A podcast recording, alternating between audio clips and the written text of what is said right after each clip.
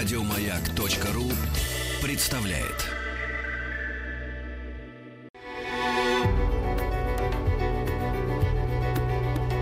Много букв. Любимые тексты главных персон современности. Здравствуйте, меня зовут Уросов Дмитрий, я актер театра ДОК, Центра имени Мейерхольда, а также являюсь художественным руководителем Центра творчества БУФ, где вместе со своими коллегами и единомышленниками занимаюсь эстетическим развитием молодого поколения. Так что, если у вас есть дети, которые любят петь, танцевать и играть на сцене, приходите знакомиться – я прочитаю отрывок из произведения Владимира Владимировича Набокова «Камера обскура». Потому что это один из моих любимых писателей, а еще в этом году мы будем отмечать 120-летие со дня его рождения. Итак, Владимир Набоков «Камера обскура». Зигелькранц ошибался, думая, что Кречмар, коли еще жив, вспоминает о нем с отвращением и ненавистью. Кречмар не вспоминал его вовсе, ибо запрещал себе возвращаться к той нестерпимой минуте изумления, гибели смертельной тоски там, на тенистом холму, у журчащего источника. Плотный бархатный мешок, в котором он теперь существовал, давал некий строгий, даже благородный строй его мыслям и чувствам. Гладким покровом тьмы он был отделен от недавней очаровательной, мучительной, ярко-красной жизни – прервавшейся на головокружительном вираже. Питаясь воспоминаниями о ней, он словно перебирал миниатюры. Магда в узорном переднике, приподнимающая портьеру, Магда под блестящим зонтиком, проходящая по малиновым лужам, Магда, стоящая голую перед зеркалом и грызущая желтую булочку, Магда в лоснящемся трико или в переливчатом бальном платье с загорелыми оранжевыми руками. Затем он думал о жене. И вся эта пора жизни с Аннелизой пропитана была нежным бледным светом, и только изредка в этом молочном тумане что-то вспыхивало на миг. Белокурая прядь волос при свете лампы, блик на рампе картины, стеклянный шарик, которым играла дочь, и снова опаловый туман, и в нем тихие, как бы плавательные движения Анны Лизы. Все, даже самое грустное и стыдное в прошлой жизни было прикрыто обманчивой прелестью красок.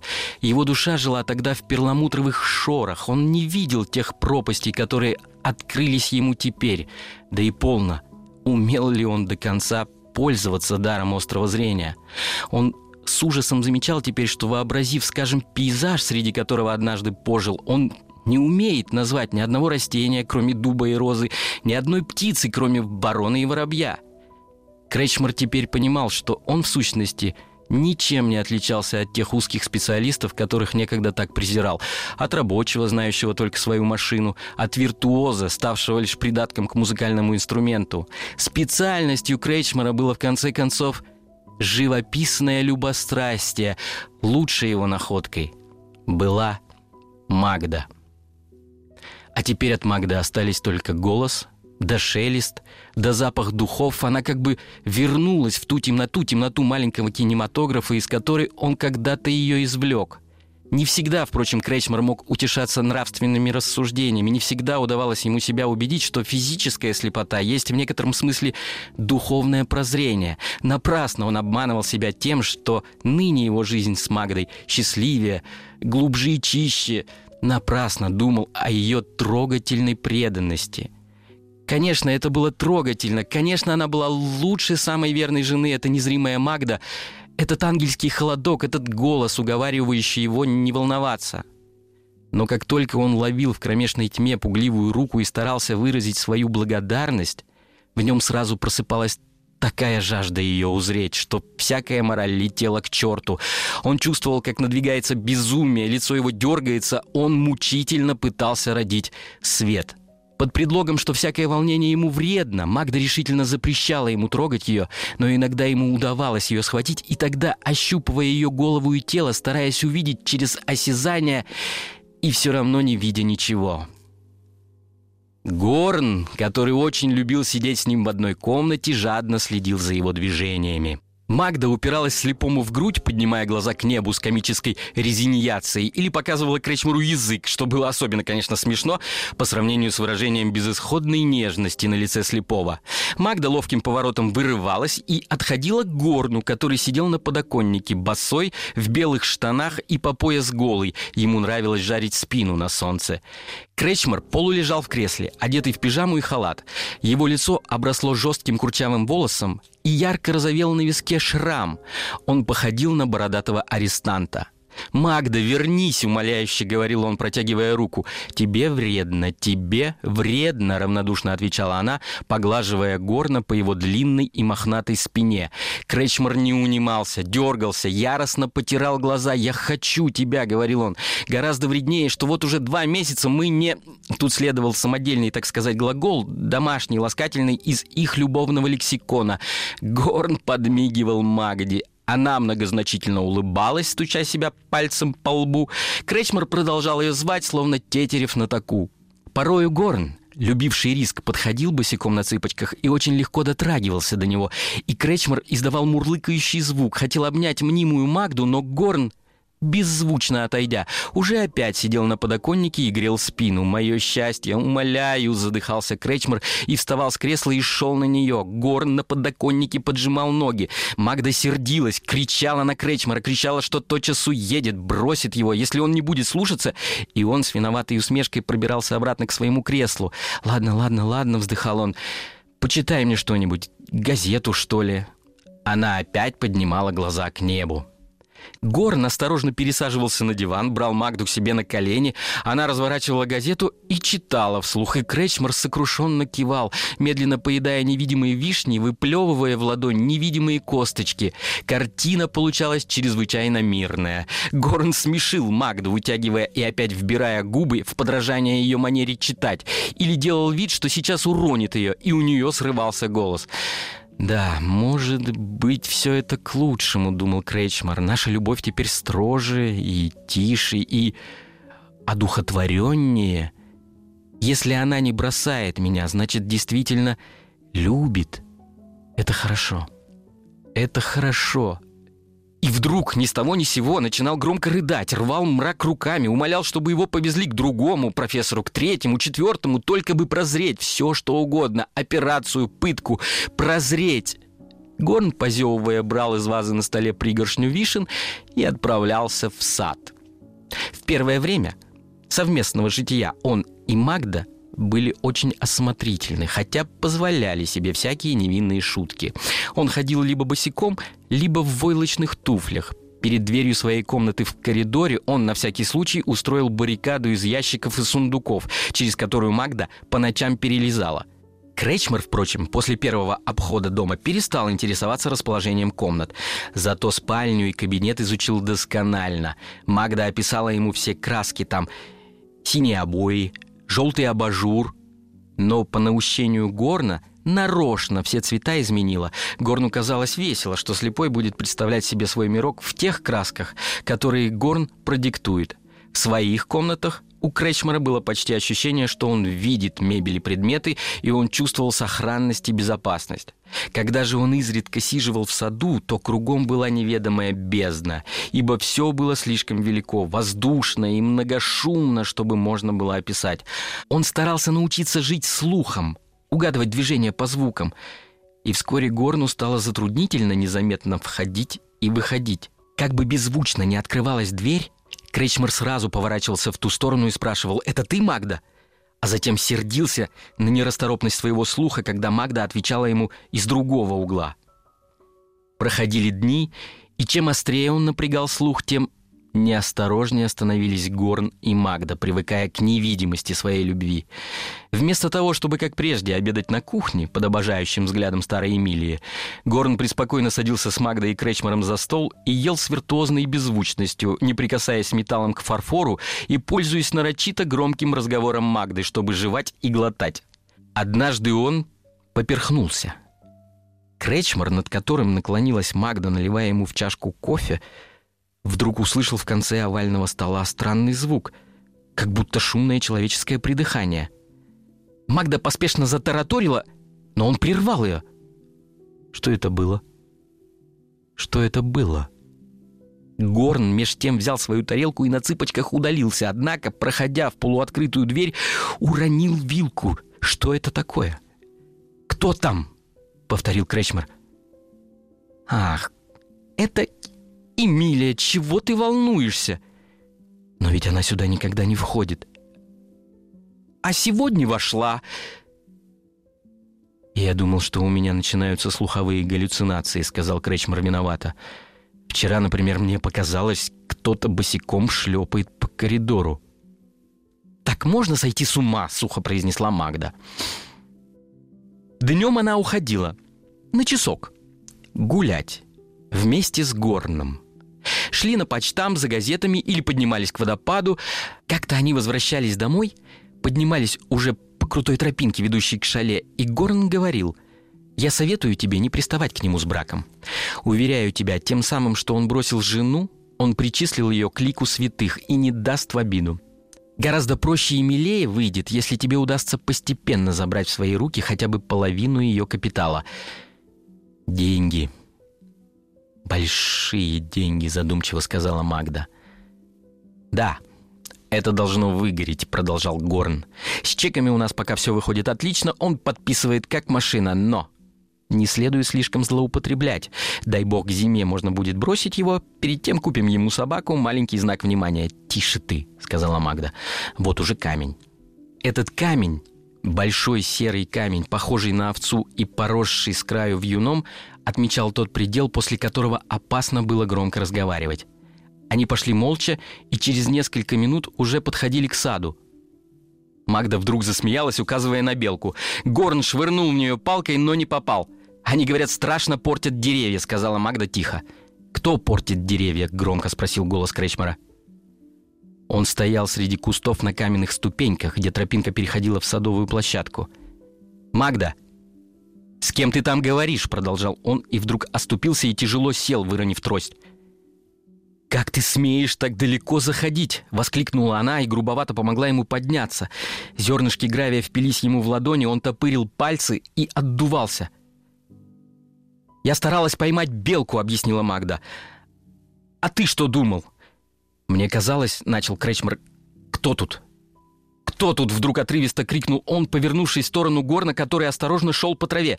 «Никого нет, я одна!» «Чего ты бесишься?» — забормотала Магда и, не выдержав, хлопнула Кречмара по руке.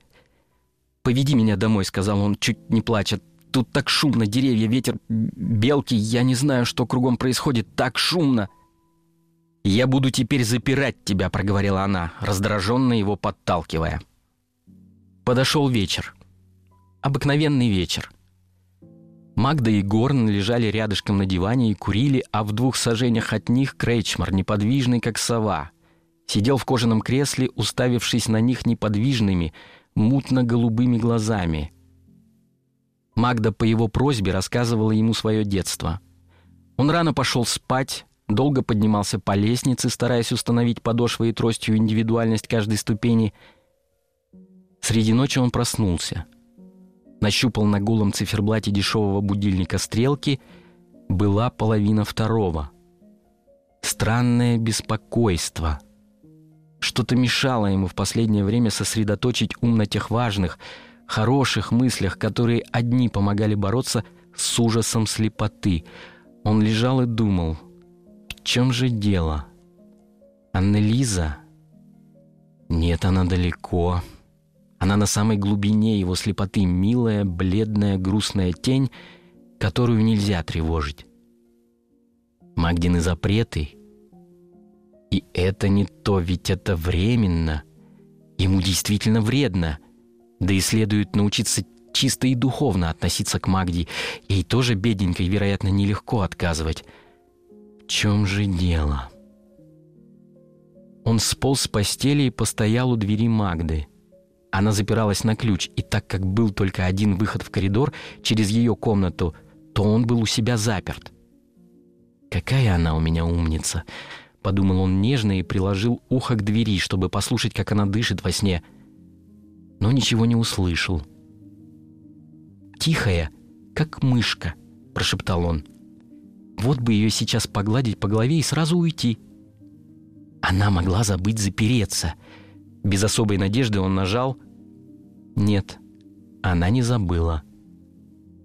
Он вдруг вспомнил, как отроком в душную летнюю ночь в чьей-то усадьбе на Рейне он перелез в комнату горничной, которая, впрочем, дала ему затрещину и выгнала вон, по карнизу.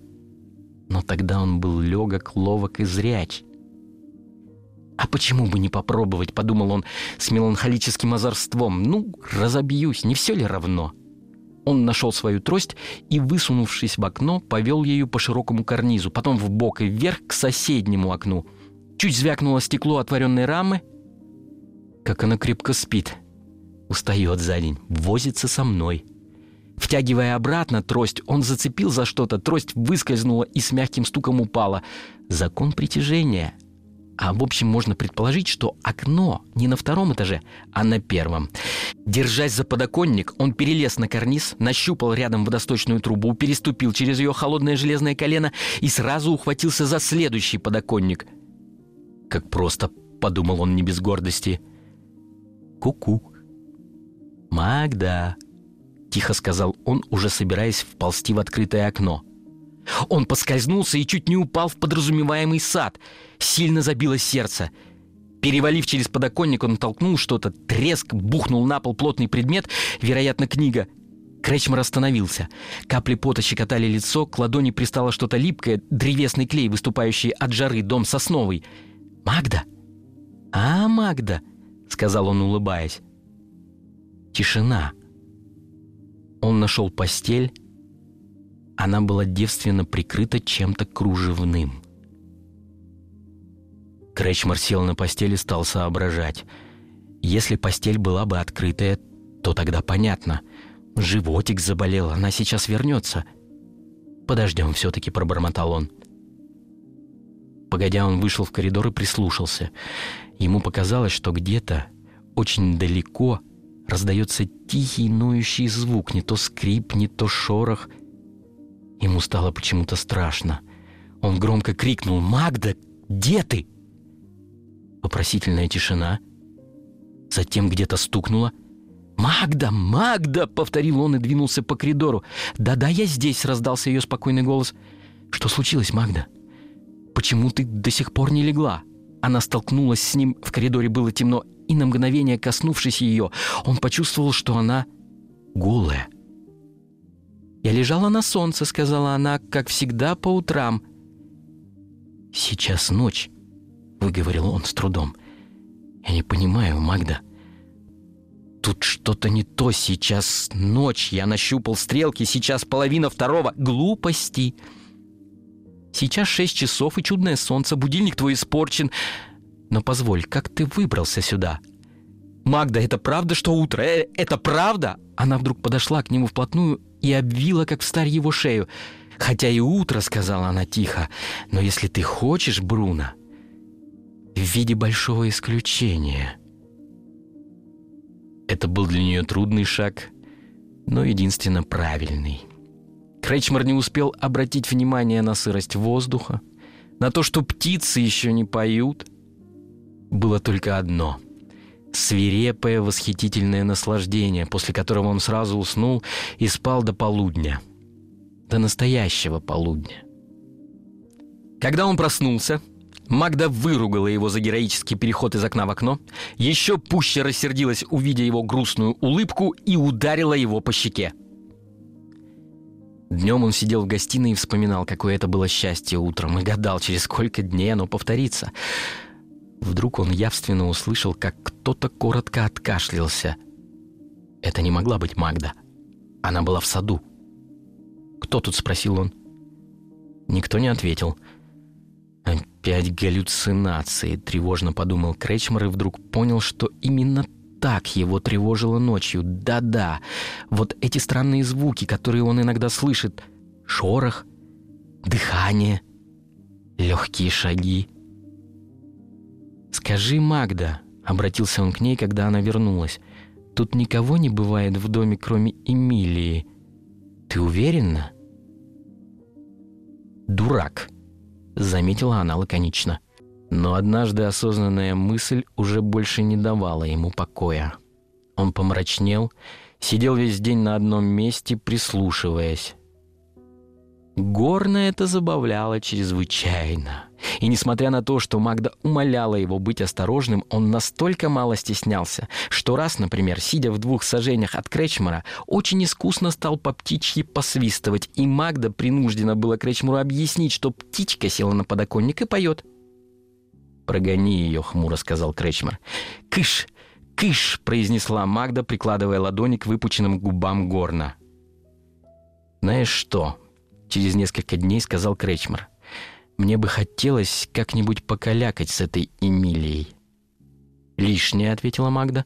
«Она абсолютная дура и страшно боится тебя». Минуты две Кречмар о чем-то напряженно думал. «Не может быть», — проговорил он тихо и раздельно. «Что, Бруно, не может быть?» «Пустые мысли», — ответил он угрюмо. «Пустые мысли». «Вот что, Магда», — проговорил он минуту спустя. «Я ужасно оброс. Вели парикмахеру прийти из деревни». «Лишнее», — сказала Магда, — «тебе очень идет борода».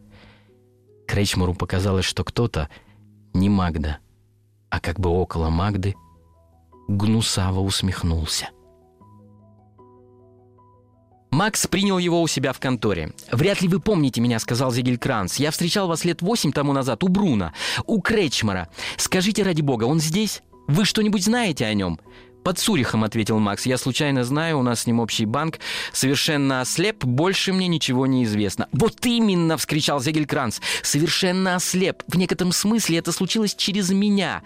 Мы в прежние годы были с ним так близки, боже мой. Мы сиживали, бывало, часами в кабачках. Как он любил живопись, как пламенно! А теперь... Представьте себе, столкнулись мы с ним на маленькой станции. Я думал, что он путешествует один. Мне в голову не пришло. «Простите», — сказал Макс. Я не совсем понимаю вас. Вы что, виделись с ним непосредственно перед катастрофой. Вот именно, вот именно. Но посудите сами, как я мог угадать, как я мог думать, что он свою жену... Если разрешите, перебил Макс, мы это оставим в стороне. Предпочитаю не говорить о том, как он поступил с моей сестрой. Судьба, конечно, достаточно его наказала. Мне жалко, мне очень жалко его. Когда мы прочли в газетах о том, как он расшибся... Ах, да что говорить. Не могу же я допустить, чтобы моя сестра теперь ехала к нему, поступала бы к нему в сиделки. Это ведь абсурд абсурд. Я не хочу, чтобы вы с ней говорили. Это абсурд. Только она успокоилась немного, сразу новый повод для волнения. Так что напрасно он послал вас ко мне. Я не желаю вступать ни в какие переговоры. Все это кончено, кончено. «Никто меня не посылал!» — крикнул Зигелькранц. «Почему вы такой тон со мной берете? Странно, право. Вы ведь не знаете самого главного. С ним путешествовал его приятель, художник. Фамилию в данную минуту забыл. Берг... Нет, не Берг. Беринг... Геринг... Не Горн ли?» — мрачно спросил Макс. «Да-да, конечно, Горн. Вы его...» «Знаменитость. Пустил моду на морских свинок. Препротивный господин». Я его раза два видел, но при чем это все? Я же вижу, что вы не в курсе дела. Поймите, выяснилось, что эта женщина и этот художник за спиной у Бруна... Мерзость. Свинарник, проговорил Макс. И вот представьте себе, Бруно это узнает. Я не стану вам говорить, как именно узнает, слишком страшно, художественный донос, но факт тот, что он узнает, и дальше следует неописанное, неописуемое. Он сажает ее в автомобиль, мчится, сломя голову, мчится по зигзагам шоссе, сто верст в час над обрывами и нарочно метит в пропасть. Самоубийство! Двойное самоубийство! Но не удалось. Она цела, он ослеп.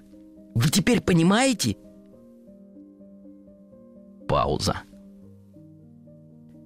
«Да, это для меня новость», — сказал наконец Макс. «Это для меня новость». «А что стало с тем прохвостом?» «Неизвестно», но есть все основания думать, что он, подобно акуле, последовал и дальше за ними. И вот теперь вообразите, человек слеп, физически слеп, но этого мало. Он знает, что кругом измена, а сделать ничего не может, ведь это пытка, за стенок. Надо что-нибудь предпринять, нельзя это так оставить. Он проживает там огромные деньги, задумчиво сказал Макс. Вероятно, на какое-нибудь особенное лечение или же... Да, он совершенно беспомощен. Навестите его. Узнайте, как он живет, мало ли что может быть. «Я бы с удовольствием», — нервно сказал Зигелькранц, «но дело в том, мое здоровье расшатано, мне страшно вредны такие вещи. Я и так поступил, бог знает, как опрометчиво, покинув теплый юг. Я не представляю себе встречу с Бруно, пожалуйста, не настаивайте, чтобы я ехал. Мне просто хотелось уведомить вас. Вы человек осмотрительный, осторожный, умоляю, поезжайте вы. Я вам оставлю мой адрес, вы мне напишите обо всем. Скажите, что вы поедете». «Придется», — хмуро ответил Макс. «Я только боюсь, что, может быть, вы, как бы это сказать, преувеличиваете немного, или точнее, значит, поедете, радостно перебил Зигелькранц. Ах, как чудесно, теперь я спокоен. Мне этот разговор был очень тяжел, поверьте, вы не знаете, что я пережил за последнее время. Он ушел, очень довольный.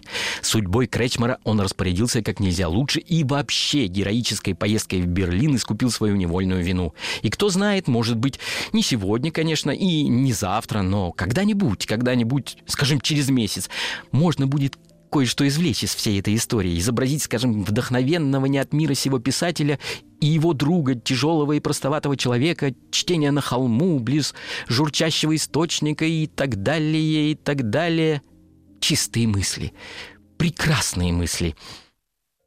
Макс же, вернувшись домой с напускной веселостью, предложил Анне Лизе пройтись. Был теплый солнечный вечер, на балконах сидели мужчины в жилетах, в небе порой раздавалось жужжание аэроплана.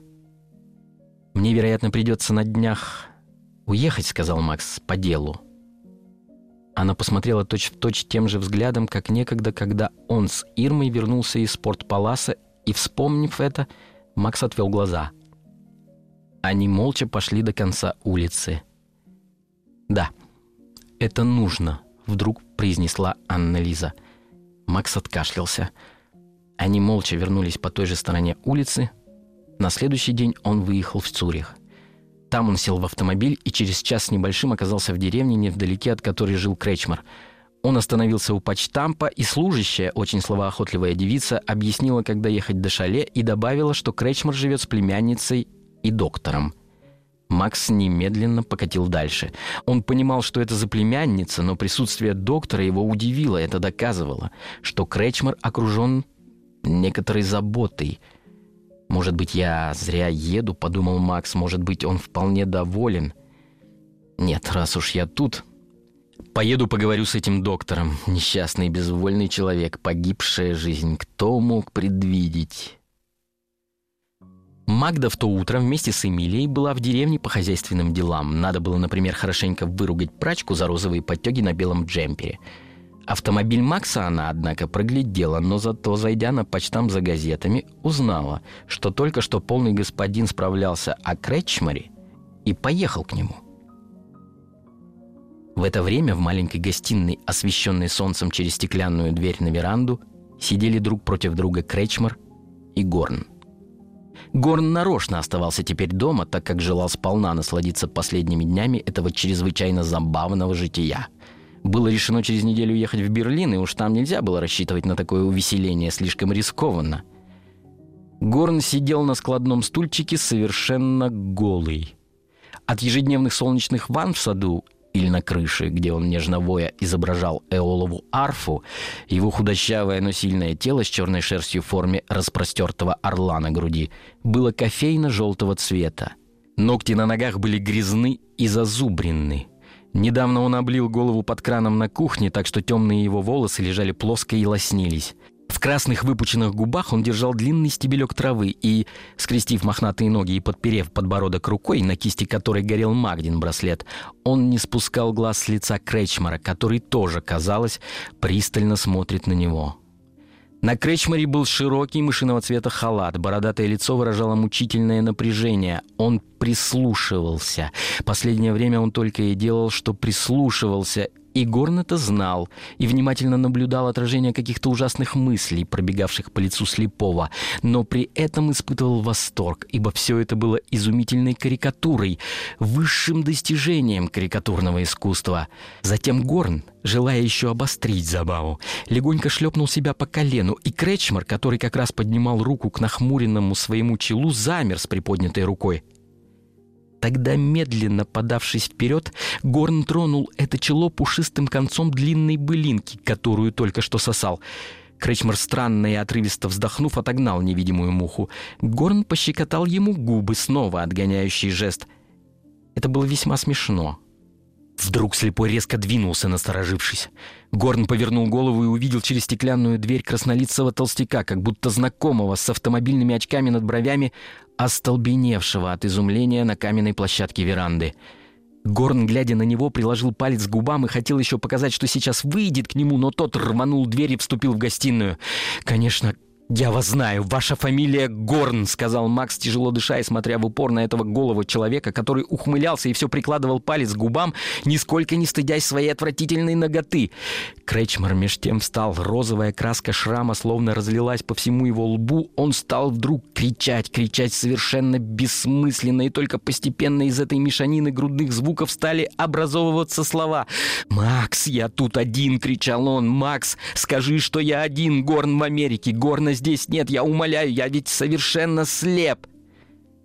«Дурак», — сказал Горн, махнув рукой и побежал к двери, ведущей на лестницу. Макс схватил трость, лежавшую на полу около кресла, догнал Горна, Горн обернулся, выставив ладони, и Макс, добрейший Макс, который в жизни своей не ударил живого существа, со всей силы треснул Горна палкой по голове около уха. Тот отскочил, продолжая усмехаться, и вдруг произошла замечательная вещь. Словно Адам после греха падения, Горн, стоя у стены и осклабясь, пятерней прикрыл свою ноготу. Макс кинулся на него снова, но голый увильнул и взбежал по лестнице. В это мгновение что-то навалилось сзади на Макса. Это был Кречмар. Он кричал, он держал в руке мраморное пресс-папье. «Макс!» — захлебывался он. «Макс, я все понимаю. Дай мне пальто. Дай скорее пальто. Оно тут, в шкапу. Желтое?» — спросил Макс, борясь с одышкой. Кречмар сразу нащупал в кармане то, что ему было нужно, и перестал кричать. «Я немедленно везу тебя прочь отсюда», — сказал Макс. «Снимай халат и надевай пальто. Оставь это пресс-папье, да, я тебе помогу. Это чудовищно, что они тут делали с тобой. Вот, бери мою шляпу. Ничего, что ты в ночных туфлях. «Пойдем, пойдем, Бруно, у меня там внизу автомобиль. Главное, скорее убраться из этого застенка». «Нет», — сказал Кречмар, — «нет. Я сперва должен с ней поговорить. Она должна подойти ко мне вплотную, вплотную. Сейчас вернется, подождем ее. Я хочу, Макс, это продлится одну минуту». Но Макс вытолкнул его на веранду, затем в сад, и, увидя оттуда на дороге свой автомобиль, заорал и замахал, призывая шофера. «Только чтобы она подошла ко мне», — повторял Кречмар, — «совсем близко, ради бога. Она уже здесь? Может быть, она уже вернулась? Может быть, она идет рядом?» Рядом. Нет, Бруно, успокойся. Идем, пожалуйста. Никого нет. Только этот голый смотрит из окна. Пойдем, милый, пойдем. «Я пойду», — сказал Кречмар, — «но только ты скажи мне, если ее увидишь. Мы ее можем встретить. Тогда не мешай ей. Пусть она ко мне приблизи... Прибли... Бли... Приблити блиси...»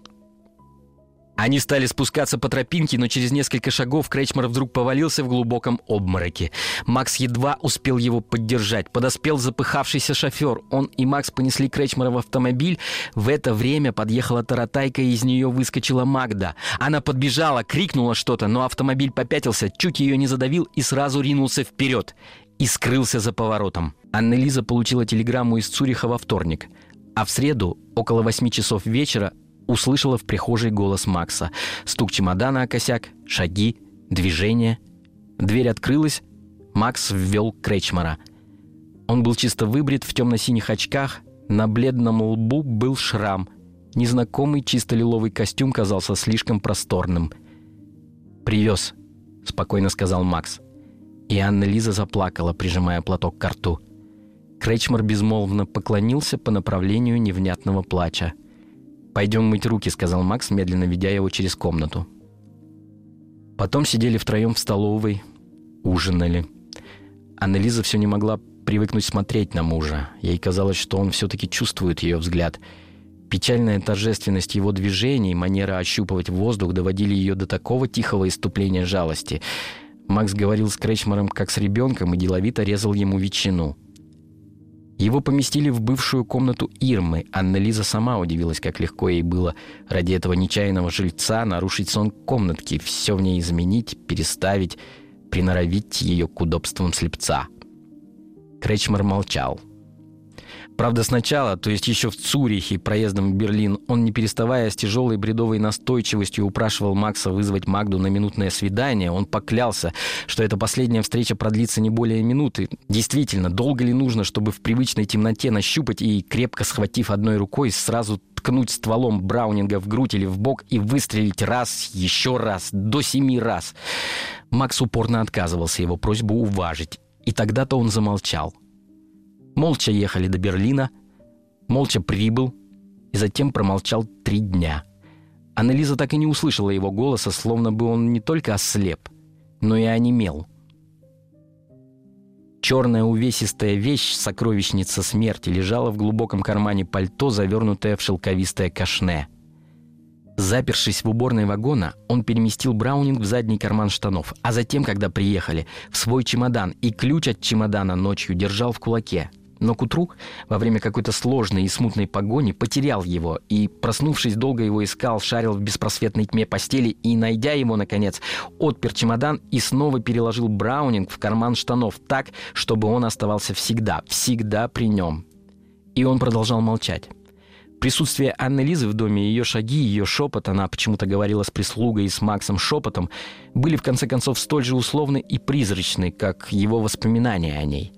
Да, шелестящее, слабо пахнущее одеколоном воспоминание, больше ничего.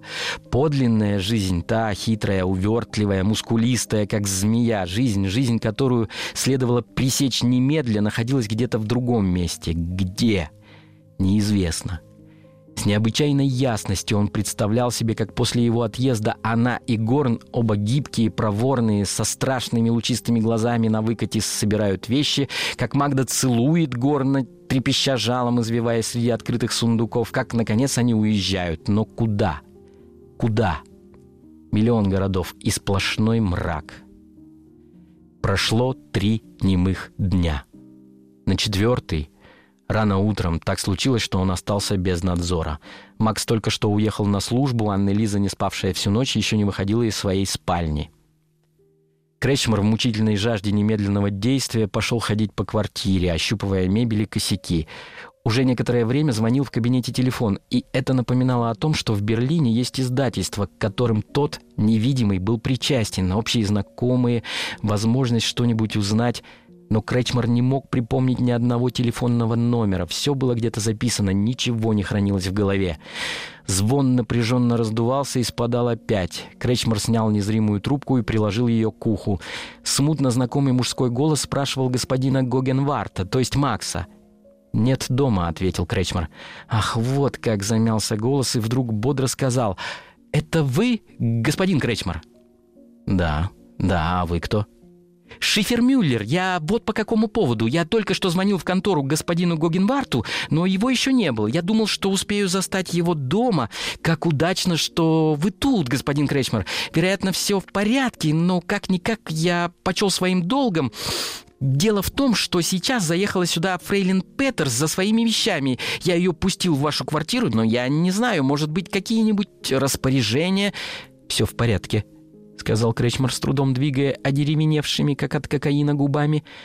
«Что вы говорите?» «Все в порядке», — повторил Кречмар. «Я не слышу, простите». «Все в порядке», — повторил Кречмар чуть яснее и дрожа повесил трубку. Каким-то чудом ничего не задев, он пробрался в переднюю. Хотел было отыскать трость и шляпу, но это выходило слишком долго, слишком сложно. Поспешно поглаживая края ступеней подошвами и скользя ладонью по перилам, неловко подгибая колени на площадках и повторяя «в порядке, в порядке», Кречмар спустился и вот оказался на улице. Мелкая, мокрая сразу заколола его в лоб. Он двинулся, потрагивая склизкое железо полисадника и прислушиваясь, не проезжает ли таксомотор. Вот неторопливый и влажный шелест шин. Кречмар отрывисто крикнул. Шелест бесстрастно удалился. «Ах, надо скорее!» — пробормотал он. «Хотите, я помогу вам перейти?» — предложил приятный женский голос у самого плеча. «Ради бога! Автомобиль!» — сказал Кречмар. Звук мотора, шелест, кто-то помог ему влезть, кто-то захлопнул дверцу. «Прямо!» Прямо, тихо произнес Кречмар, а когда уже автомобиль тронулся, он подался вперед, наткнулся пальцем на стекло, постучал, сообщил адрес. Будем считать повороты. Первый — это, вероятно, мост штрассы. Слева заскрежетал, звякнул трамвай. Кречмар вдруг повел рукой вокруг себя, ощупал сиденье, переднюю стенку, пол, пораженный мыслью, что, быть может, кто-нибудь сел вместе с ним. Опять поворот, это должно быть Виктория Луиза Плац или Прагер Плац. Сейчас будет Кайзер Аллея. Остановились. Неужели приехали? Не может быть просто перекресток. Еще, по крайней мере, пять минут езды до... Но дверца открылась. «Пожалуйста», — сказал голос шофера, — «56 номер».